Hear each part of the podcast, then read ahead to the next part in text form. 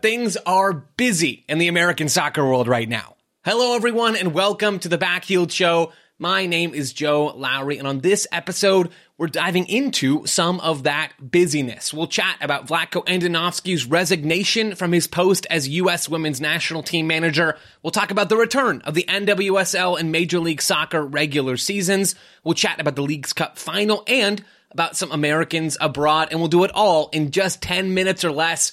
Because here at Backheeled, we believe that just because soccer games are 90 minutes long doesn't mean that soccer podcasts have to be. So let's get to it and talk soccer.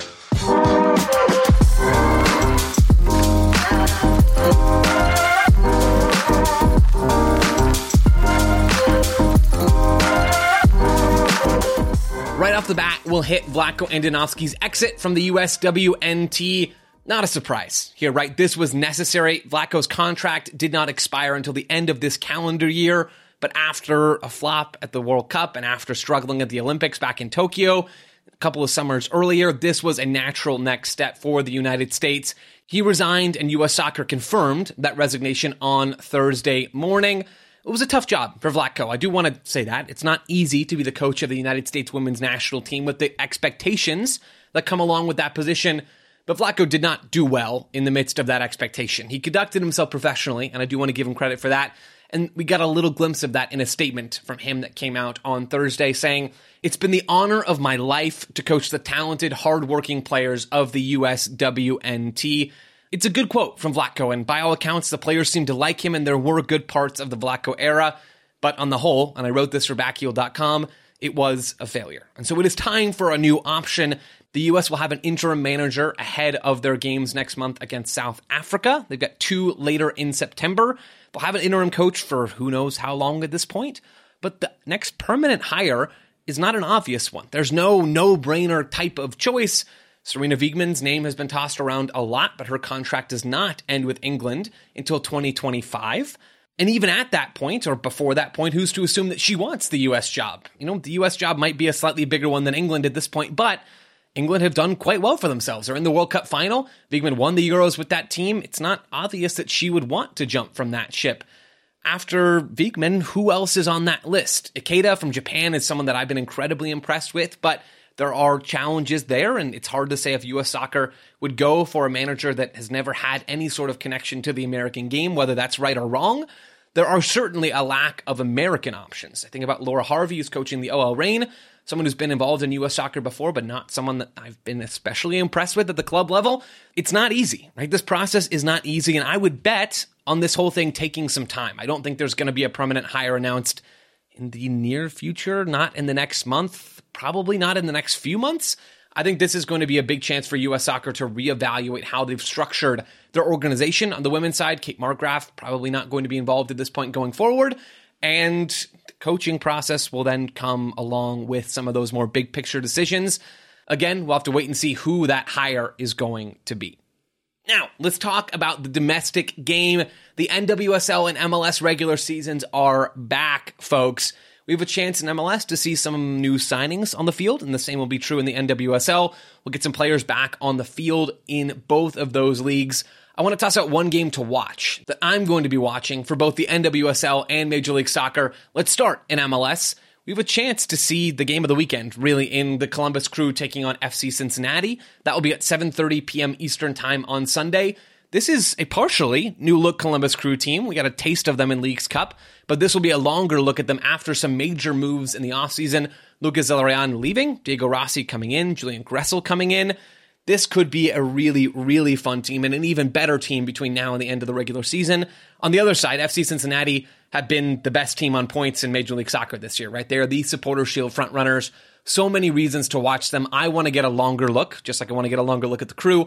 I want to get a longer look at Aaron Boupendza in that front two next to Brandon Vasquez with Lucho Acosta floating underneath them in that 3-4-1-2 shape. That's going to be a really fun attacking group. It's a fun stylistic clash as well between Wilfried Nancy and the crew who want to control the ball and really build methodically and then break lines through possession and Pat Noonan's team that is much more content to play in transition with the occasional press and the occasional spell of actual control of the ball. It's going to be a great atmosphere. It's going to be a great crowd in Columbus.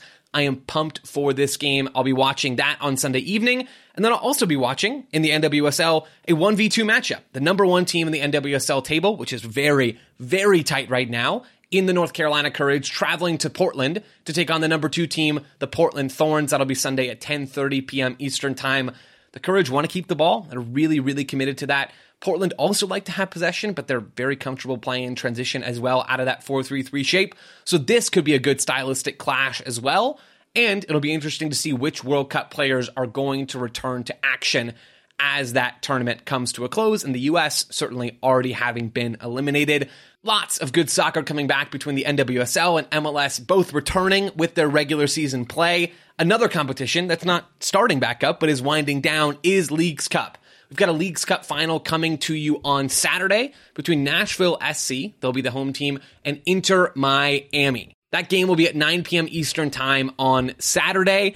There's been a lot of talk about Inter Miami so far, and understandably so. We've never seen anything like this before in Major League Soccer. It is the best thing, having Lionel Messi in this league, that's ever happened to Major League Soccer. Lots of reasons to talk about them. I want to highlight Nashville, though, for just a moment. I have tons of respect for what they have done so far. It looks like they finally hit on a number nine in Sam Surridge. They get past Club America, they get past Monterrey in this competition. And Surridge has been a big part of that. He's played three games, come off the bench in all three, and he scored in all three. He has not yet played a full 90 minute match. I think he should start in this final against Inter Miami, but he's been excellent running the channels, breaking in behind, being an option in the box, serving as a hold up option deeper downfield. He looks like the piece Nashville have missed, and then Hany Mukhtar has been excellent alongside him. And even when he's not been on the field, Surridge, Hany has a goal and five assists in his last three games. I mean, this guy is just unbelievable. And Nashville are very capable, probably more capable than any team Inter Miami have faced so far, of shutting down Lionel Messi and Sergio Busquets in a way that no other MLS team has done. Finally, a quick note on Americans abroad. The Bundesliga and Serie A both start this weekend, which means players like Gio Reyna, Christian Pulisic, Tim Weah, Yunus Musah, Weston McKennie, they're all getting back into action. Gio Reyna, though, won't be on the field for Borussia Dortmund. He is still out with that ongoing calf injury that he suffered against Canada in the CONCACAF Nations League final over the summer. No Reyna, and he might end up missing the September window for the United States men's national team as well, which robs us of seeing how he integrates back into a Greg Berhalter team. No Gio Reyna, but a very good chance we see a lot of Americans in Italy this weekend, with Musah and Pulisic linking up with AC Milan and Weah and McKennie linking up with Juventus. I'm very curious to see how all four of those players fare early on in this league season. From Americans abroad to Vlatko Andonovski to domestic soccer, that is it for this episode of The Backheeled Show. If you enjoyed, go check out backheeled.com and check us out on social media at Backheeled. We've got a fresh new look all the way across the website and social and new video content coming out every day as well. You won't want to miss it. But for now, folks, we'll talk to you again real soon.